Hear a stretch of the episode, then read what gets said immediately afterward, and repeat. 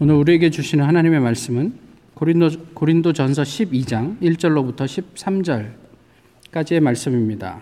신약성경 고린도전서 12장 1절로부터 13절까지의 말씀입니다.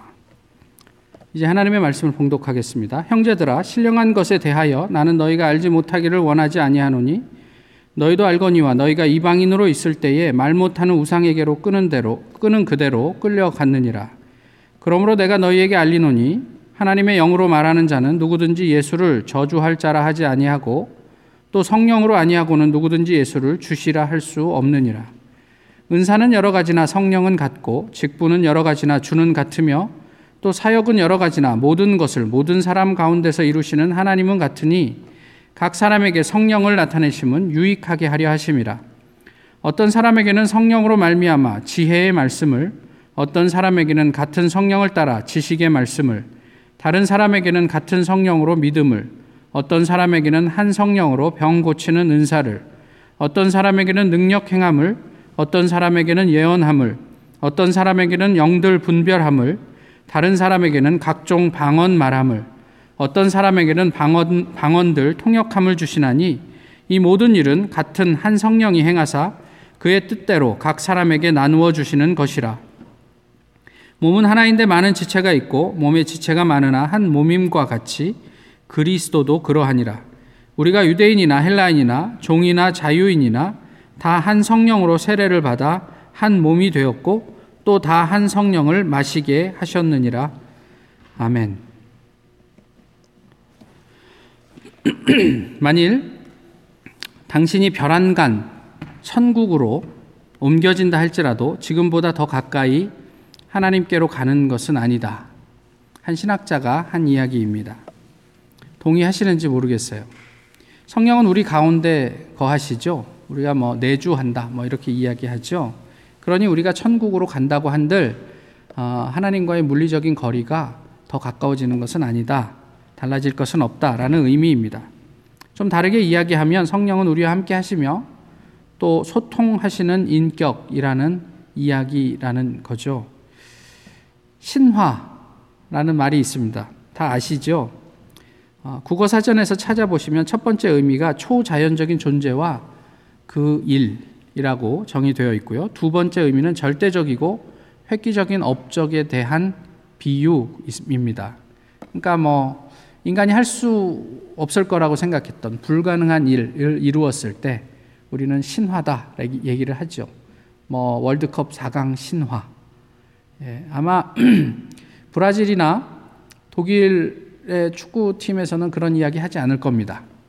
대한민국의 축구 선수들이 4강에 올랐던 것은 거의 기적과 같은 일이기 때문에 4강 신화를 일구어냈다, 이렇게 정도 얘기를 하는 거죠. 그리고 그 이후로도 축구할 때만 되면 우리가 옛날에 그랬었지, 앞으로 한 10년, 20년 지나면 저희 자녀들이 어느 정도 크고 나면 너네 그거 알아? 그때 태어나기는 했어? 이러면서 이런저런 이야기들을 하게 될 것입니다. 안타깝지만 우리가 기대하는 성령이 이러한 신화적인 범주를 벗어나지 못하는 듯합니다. 소위 성령의 은사로 둔갑한 성령의 신화. 성령은 신이기 때문에 그냥 그 성령의 사역 자체가 신의 이야기이긴 한데 어쨌든 그 성령의 신화는 때때로 많은 혼란을 야기하기도 합니다. 성령의 은사를 중심으로 사역하는 한국의 많은 교회들, 대표적인 교회들이 이 신화의 수준을 넘어서지 못하면서 보여주는 모습들은요, 세상보다 훨씬 더 세속적입니다. 사실 최근에 많은 교회들이 매스컴을 타고 또 그 교회에 있었던 소위 말해 성령으로 그 거대한 교회를 일구었던 분들의 이야기들을 소개하는 것을 보면 와, 어떻게 저렇게 세속적일 수 있을까, 이런 생각들을 지울 수가 없는 것도 부끄러운 현실이죠. 성령을 신화한다는 말은 지난주에 저희가 이야기했던 말로 좀 해보면 성령의 경험을 뭐 한다고요? 엔터테인한다라는 이야기입니다. 성령의 역사, 또 그것을 유발하신 하나님의 목적, 하나님의 섭리, 이런 것들이 중요한데, 그런데 그거보다는 그냥 은사 자체를 즐기고 나누면서 만족해하는 거예요. 고린도 교회에서도 그런 모습들을 보여주고 있었습니다. 아시는 것처럼 고린도 교회는 성령의 은사가 풍성했습니다. 어떤 교회보다도 풍성했던 것 같아요. 그런데 이 은사 때문에 교회에 분쟁이 있었어요. 성령께서 허락하시는 은사가 교회를 쪼개지고 다투고 갈등하게 만들었다. 이런 이야기입니다. 고린도전서 초반부터 바울은 교회의 다툼, 이 나누어짐에 대해서 이야기를 하는데요. 저희가 연초에 1월 말 2월 초에 그 고린도전서 초반부에 대해서 좀 말씀을 나눌 기회가 있었죠. 교회 안에 시기가 가득했기 때문에 이런 분쟁이 일어난 것이다 라고 바울은 이야기를 하고 있습니다. 이것은 곧 무엇과 똑같은 거냐면 사람을 따라 행했기 때문이다. 그러니까 그 기준이 하늘에 있는 게 아니라 성령의 은사들을 받아서 우리가 그 은사를 발현함에도 불구하고 우리가 그 은사를 가지고 이렇게 일하는 것의 기준은 무엇이었냐면 사람이었다라고 얘기를 하고 있죠. 교인들은 서로 경쟁을 합니다. 어떻게 경쟁을 했다고요? 나는 아볼로에게 속했다. 그래? 나는 바울에게 속했어. 뭐 이런 이야기를 하고 있습니다. 바울은 여기에서 무슨 이야기를 하냐면 잘하게 하시는 이에 대한 이야기를 해요. 나는 심었고 아볼로는 물을 주었을 때 잘하게 하시는 이는 하나님이시다. 이런 이야기를 하고 있단 말이에요.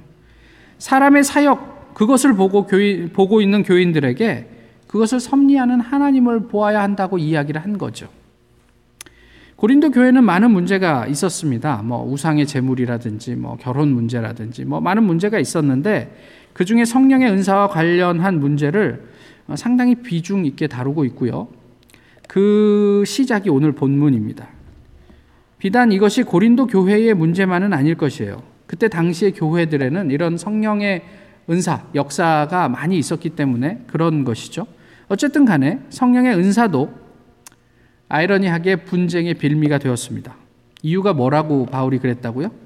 시기 때문이라고, 경쟁 때문이라고 그랬단 말이에요. 말하자면 이런 거예요.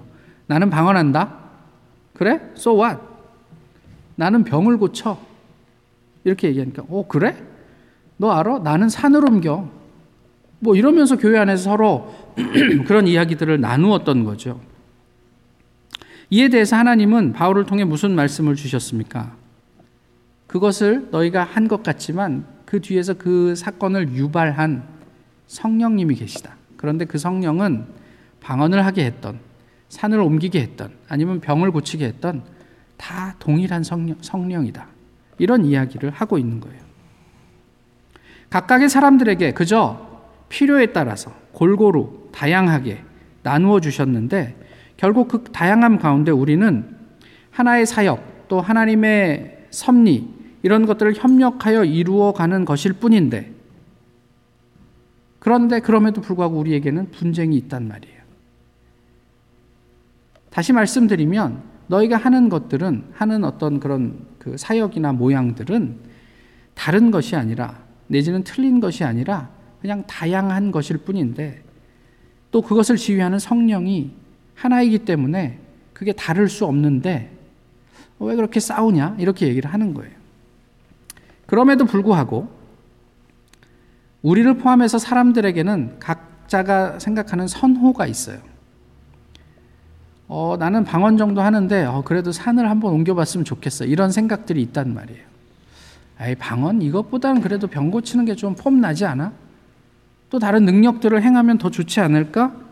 이런 생각들이 있어요. 그래서 고린도 교회 교인들은 한 성령에서 비롯된 은사를 가지고 동역하기는커녕 경쟁하고 싸우기만 했습니다.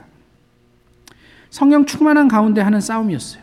너무 성령 충만해서 맨날 보면은 비웃고, 막 질투하고, 그러면서 막 냉소적으로 그 정도 가지고 자랑할 일은 아니지, 우리 교회에서.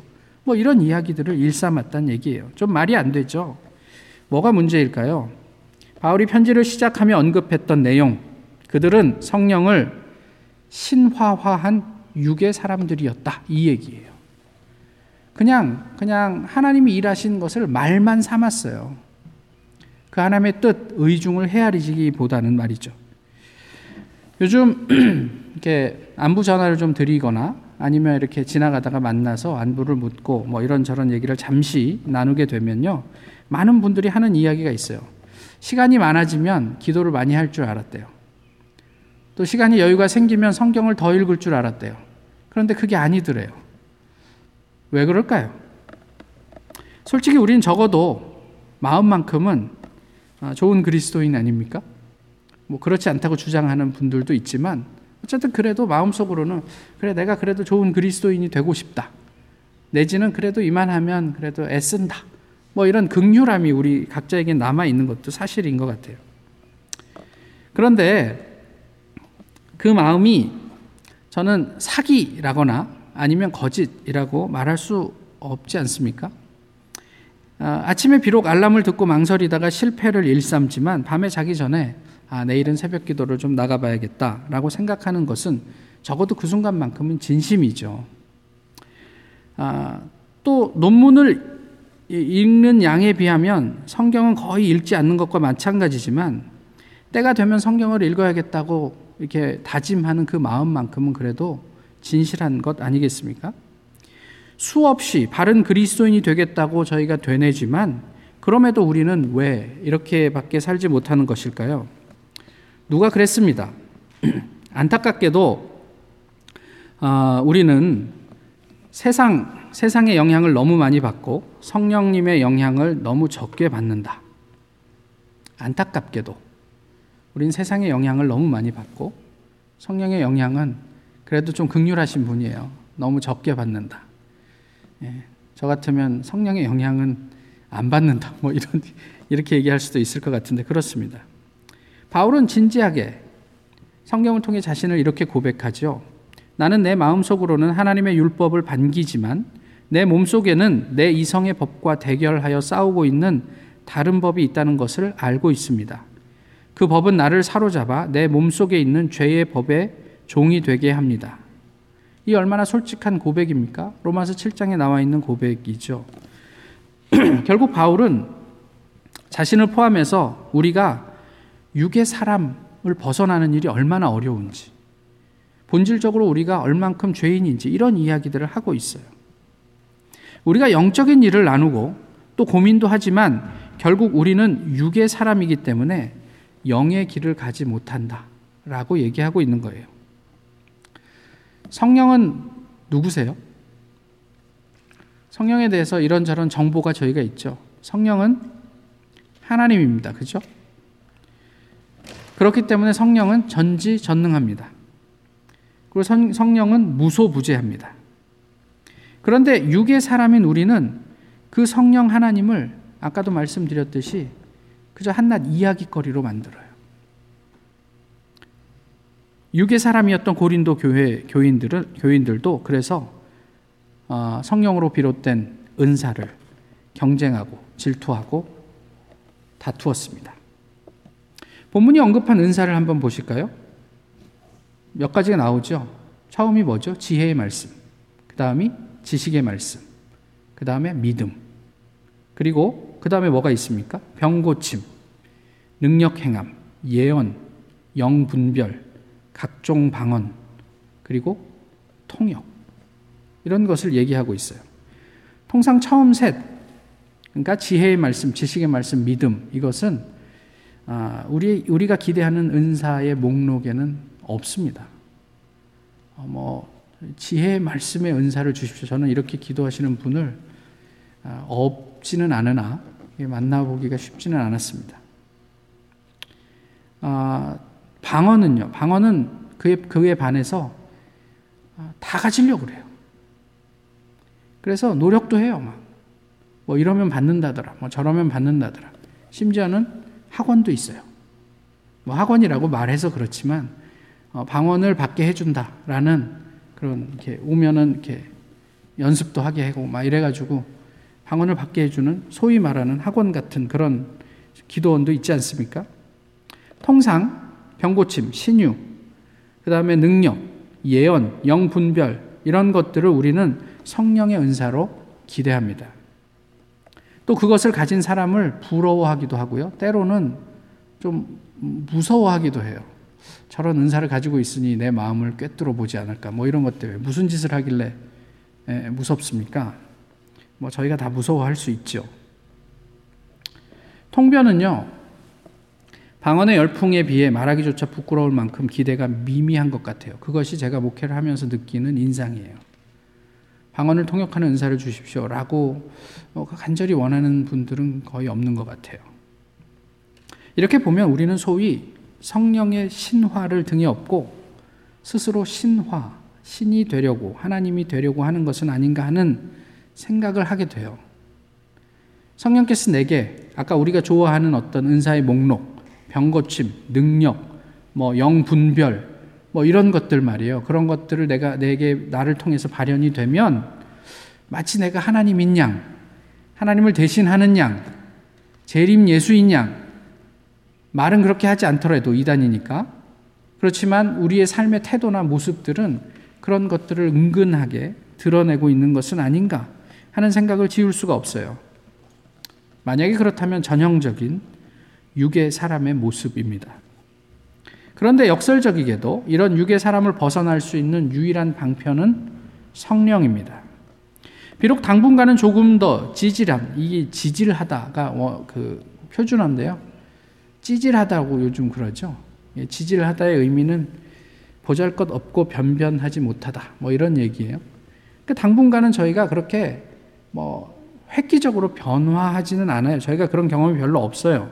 그래서 당분간 그런 사람으로, 찌질한 사람으로 보이게 될 수 있겠지만 성령만이 우리를 육의 사람에서 영의 사람으로 거듭나게 할 수 있습니다. 그러니까 성령을 한갓 이야깃거리, 신화에 머무르게 하지 마시란 말이에요. 그러니까 성령께서 자유롭게 나누어주는 은사를 우리가 뭔가 성령을 컨트롤해가지고 받아낼 수 있는 것쯤으로 이해하고 그것을 어떻게 해서든지 받아내거나 아니면 흉내내려고 하지 마시란 말이에요. 이를 위해서 오늘 본문에서 언급하고 있는 두 가지 중요한 게 있어요. 성령의 은사는 우리가 생각하는 것보다 그 범위가 훨씬 넓어요. 성령의 사역은 그만큼 광범위하고 자유롭기 때문에 경쟁하거나 시기할 것이 아니다라고 하는 것을 가르쳐 주는 거예요. 오늘 바울이 언급한 것 외에 와, 이것도 성령의 은사에 속해? 이것도 성령의 선물이야? 라고 할 만큼 성령의 어떤 은사의 범위는 광대하단 말이에요. 그럼 내가 모든 것을 가질 필요는 없잖아요. 모든 것을 가질 필요가 없다는 것은 굳이 이렇게 많은데 경쟁해야 할 일도 아니라는 이야기란 말이죠. 아마도 저는 뚱뚱함의 은사가 있는 것 같습니다. 이것도 은사라고 생각하면 누가 뚱뚱함을 경쟁하겠어요. 그러나 저희가 설정해놓은 어떤 기준 때문에 많은 사람들이 끊임없이 날씬하려고 애를 쓰는 거예요. 이걸 영적인 문제로 치환을 하면 하나님께서 우리에게 각자의 성정에 맞는 은사를 이미 허락하셨어요. 그런데 우리는 끊임없이 내가 가지지 않은 다른 무엇을 추구하느라 저 사람을 질투하고, 그래서 저 사람을 왕따시키고 욕하고 교회에서 팔을 나누고 이러고 살고 있단 말이에요. 두 번째 중요한 게 뭐냐면 성령의 은사는 유익함이라는 분명한 목적이 있어요. 그 유익함의 종착역에 무엇이 있냐면 구원이 있습니다. 고린도전서 10장 33절에 그런 이야기를 하고 있어요. 유익함, 곧 구원이 배제된 성령의 은사는 이거는 차라리 없는 게 나아요. 성령의 사역은 개인의 능력을 또 개인의 신앙을 어떤 그런 성숙함을 드러내는 것이 아니라, 그것이 목적이 아니라 우리 공동체를, 나 한 사람, 나 자신을 구원하기 위한 유익을 달성하는 목적을 가지고 있는 거라고 얘기를 하는 거예요. 그런데 이 성령의 은사의 발현으로 교회는 찢어지고 상처 입고 갈라지고 자빠진다면 도대체 그 은사는 어디로부터 비롯된 은사냔 말이에요. 그런 경험이 있으신지 모르겠지만 저는 집안에서 강도를 만난 경험이 있습니다. 수련회를 다녀와서 피곤해가지고 평소 같으면 새벽에 교회를 갔겠지만 그날은 아침에 좀 늦잠을 자고 있는 저를 강도들이 들어와서 발과 손을 결박했습니다. 그래서 뒤로 손이 묶이고 발이 묶여서 한 4시간 넘게 한 5시간 정도 묶여 있었어요. 온 집안 식구들이. 그때 뭐 저희 외삼촌 가족도 있었고 저희 할머니도 계셨고 뭐 그런 다하게 다 묶여 있었어요. 근데 저는 그 중에 제일 젊은 남자라는 이유로 격리됐습니다. 제가 그때부터 격리를 경험했습니다. 그래서 제가 하는 일은 밖에서 오는 전화를 받아야 돼요. 그리고 그 옆에는 저를 지켜보는 강도 중에 한 명이 있죠. 그리고 가능한 한 아무 일도 없었다는 듯이 전화를 받아야 됩니다. 근데 상상을 해보세요. 손발이 묶였어요.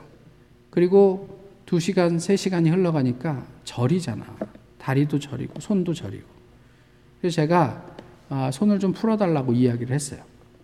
그때 그 강도가 저한테 뭐라고 얘기했냐면, 예전에 내가 그래갖고 손을 풀어줬다가 경찰에 한번 잡힌 적이 있어. 그러고 제 손을 풀어주는 거예요. 저는 이것이 성령의 감동, 성령의 역사라고 생각합니다. 이 강도는 그 사람 때문은 아니겠죠. 제가 수련회 다녀온 직후니까 제가 영이 충만했기 때문에 저의 영의 감동이 됐을 거라고 믿어보는데, 내가 누군가의 손을 풀어줘서 경찰에 잡힌 경험이 있어. 그러면 안 풀어줘야죠. 근데 풀어주잖아요. 왜 그랬을까요? 손이 저리다는데 불쌍하게 느꼈겠죠. 아주 정겹지 않습니까? 강도라서 그렇지 않습니까? 예수님이 처음 우리 인간들에게 성령을 주실 때 예수님의 따뜻한 마음, 그 긍휼함을 우리는 만나게 되었습니다. 무엇이냐면 저희가 요한복음 20장에서 이미 이야기를 했어요. 제자들이 두려움에 벌벌 떨면서 모든 문을 걸어 잠그고 함께 모여 있을 그때에 예수님이 홀연히 나타나셔서 그들에게 뭐라고 얘기하셨죠? 너희에게 평강이 있을지어다, 이렇게 말씀하셨어요. 두려움 가운데 허락된 하나님의 샬롬이 당시 제자들에겐 얼마나 큰 은혜였을까요? 그리고 제자들에게 성령을 호흡하라고 하십니다. 오늘 본문에서는 성령을 먹게 하셨다, 이렇게 얘기를 해요. I can't breathe. I can't breathe. 지난 한 주간 미국을 들썩이게 만들었던 한마디입니다. 이 비극이 반복되고 있어요. 그 사건을 보시면서 무엇을 느끼십니까? 무슨 생각을 하셨습니까? 조지 플로이드? 그 사람을 죽게 한 경찰, 데릭 쇼빈.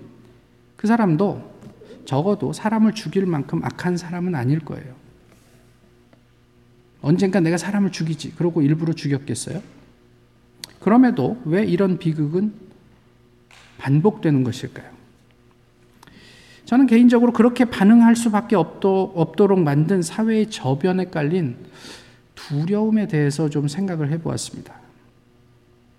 조지 플로이드의 목을 짓누르고 있으면서 숨을 쉴 수 없다는 호소를 무시할 수밖에 없도록 만든 그 데릭 쇼빈을 비롯한 이 시대를 함께 사는 우리 모두의 마음에 대해서 생각을 해봤단 말이에요. 저희는 두려움이 없습니까? 어떤 특정한 두려움의 상황 속에서 내가 평소라면 그렇게 행동하지 않았을 텐데 극단적으로 행동하는, 또 생각하는 그런 마음들이 없습니까? 무엇일까? 숨을 쉴 수 없다는 호소를 무시하게 만드는 세상. 이게 비단 그 플로이드라는 사람의 일이 아니에요. 우리가 살고 있는 주변 곳곳에서 어떤 사람들은 내가 도대체 이 세상에서 어떻게 살아야 될지, I can't breathe. 저희가 언제 그런 사람들의 호소에 귀 기울여 본 적이 있냔 말이에요. 참 무정하다 싶습니다. 조지 플로이드의 죽음에 항의하며 사람들이 거리로 나서요. For what? 우리 모두의 유익을 위해서. 다시는 이런 비극이 반복되지 않았으면 좋겠다. 그리고 프로테스트합니다. 그런데 그 집단의 한 구석에서는 뭐 합니까? 유리를 깨고 그 안에 들어가서 내가 필요한 물건들을 취하고 약탈하고 방화하고 자신의 유익을 위한 범죄가 자행되고 있습니다. 참으로 무정하다 아니할 수 없어요. 비단 한 흑인의 죽음뿐이겠어요? 우리는 우리의 유익보다는 나의 유익을 위해 경쟁하고 시기하고 때로는 폭력도 불사합니다. 법이 허락하는 테두리 안에서. 우리는 매우 무정한 사회에서 생존하기 위해 두려움 속에서 어쩌면 오늘 살고 있는지도 모르겠어요. 이 무정하다는 한자어가 없을 무자에다 정이 있다 없다 뭐 그런 거잖아요. 초코파이 정 이렇게 하는 게 제일 좋은데 이 정이라는 단어를 국어사전에서 찾아보니까 세 가지 얘기예요. 뜻, 또 정, 그 다음에 본성 이렇게 이야기를 합니다. 뜻이라는 것을 어떻게 설명하고 있냐면 뜻이 맞다 이렇게 설명을 해요. 정이 통한다 이 얘기는 뜻이 맞다 이런 마음이에요. 마음이 통하다 이런 뜻이래요. 그러니까 무정하다는 것은 마음이 통하지 않는 거예요. 우리가 같은 언어를 하고 같은 공동체에 있지만 서로 통하지 않아요. 소통할 수 없어요. 그것이 무정입니다. 그 다음에 정은 뭐예요? 영어로 하면 sympathy예요. sympathy인데 예수님께서 당신 앞에 오는 사람들, 특히 주변 사람들에게 무시당하고 경멸의 대상이 된 죄인들을 대하는 마음, 긍휼함. 정은 그거예요. 그 긍휼함이 없는 것이 무정함이란 말이에요. 본성은 어때요? 아담과 하와의 타락으로 인해 우리의 인간의 본성이 어그러졌어요. 하나님께서 창조하신 원래 그대로의 본성이 아니라 우린 죄를 가진 본성으로 어그러졌단 말이에요. 그리고 제일 처음 우리에게 들어온 정서가 무엇이죠? 내가 벗었으므로 부끄러운 게 아니고 두려워하여 숨었나이다. 창세기에서는 그렇게 얘기합니다. 벗어서 부끄러운 게 아니고 두려웠어요. 어그러진 본성, 그것이 무정함입니다. 근데 이 정을 성령으로 대체하니까 이 국어사전에서 정의하는 정의 개념이 아주 기가 막힌 신학이 되는 것 같은 거예요. 자연은 고사하고 사람과도 소통되지 않고 주님의 마음인 긍휼함이나 따뜻함도 없고 어그러진 본성으로 살면서도 그것을 깨닫지 못한다면 이 얼마나 가련한 삶이에요. 내 인격에 아주 치명적인 문제가 있는데 그런 것을 깨닫지도 못하고 다른 사람들은 이상하게 느끼는데 나는 괜찮다고 착각하면서 살면 이 얼마나 가련한 인생이에요. 나는 왕따로 살면서도 나는 다른 사람과 별 문제 없이 지내고 있다고 착각하며 살면 그 얼마나 불쌍한 인생이에요. 함께 공동체를 이루며 살면서도 내가 이렇게 사는 것은 I deserve it. 그래서 철저하게 이기적으로 살고 다른 사람에 대한 긍휼함도 없이 살면서 그것을 알지 못하면 얼마나 불쌍한 인생이에요. 우리의 곤고한 삶, 그것이 전염병이든 환경과 관련된 재해든 조지 플로이드의 죽음이든 그렇게 살면 우리의 비극은 멈추지 않을 것입니다. 이 곤고함, 비정함 그런 것이 성령을 호흡할 때 정겹고 따뜻하고 일치되고 소통하는 삶으로 바뀔 수 있습니다. 성령을 호흡하십시오. 성령과 소통하십시오. 성령을 대상으로 삼아서 이거 주십시오라고 이야기하지 마시고 성령과 사귀시란 말이에요. 그러면 예수님의 긍휼을 담게 될 것이고 하나님께서 창조하셨던 원래 우리의 본성을 회복하실 수 있을 거예요. 이것이 우리가 채우고 누려야 할 성령 충만입니다. 성령 충만은 그저 기능적인 어떤 것을 우리 몸에 장착하는 것이 아니고요. 성령의 성품을, 본성을 우리의 인격 가운데 담아내는 것을 포함합니다. 초자연적인 능력이 아니에요. 사람을 사람답게 하는 일, 우리 주변을 살피고 긍휼함을 가지는 일, 필요가 보이면 인색하지 않고 그 부족함을 채워주는 일, 그게 성령의 충만한 삶의 모습이란 말이에요. 사람들은 죽어나가는데 그래 우리 살 것 조금 넉넉하게 누릴 것 챙겨놓고 남는 거 있으면 좀 도와주지, 그런 인색함 아니고 필요해? 필요하면 도움이 될 만큼 도와줘보자, 그런 긍휼함이 우리에게 있느냐는 말이에요.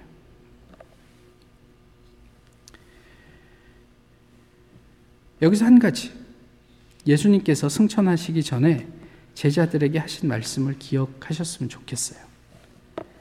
예루살렘을 떠나지 말고 아버지께서 약속하신 것을 기다리라. 예루살렘을 떠나지 말고 아버지께서 약속하신 것을 기다리라.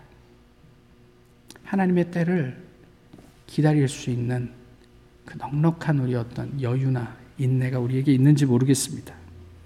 획득하려고 싸우지 마시고 성령의 자유로운 임재를 성령께서 나를 찾으실 때까지 기다리실 수 있겠어요? 오늘도 가요를 하나 소개해 드리려고 합니다. 그대 내게 행복을 주는 사람이라는 가요인데요. 가사를 읽어 드릴게요. 제가 노래는 하지 않겠습니다. 내가 가는 길이 험하고 멀지라도 그대 함께 간다면 좋겠네. 우리 가는 길에 아침 햇살 비치면 행복하다고 말해주겠네. 이리저리 둘러봐도 제일 좋은 건 그대와 함께 있는 것. 때론 지루하고 외로운 길이라도 그대 함께 간다면 좋겠네. 때론 즐거움에 웃음 짓는 나날이어서 행복하다고 말해주겠네.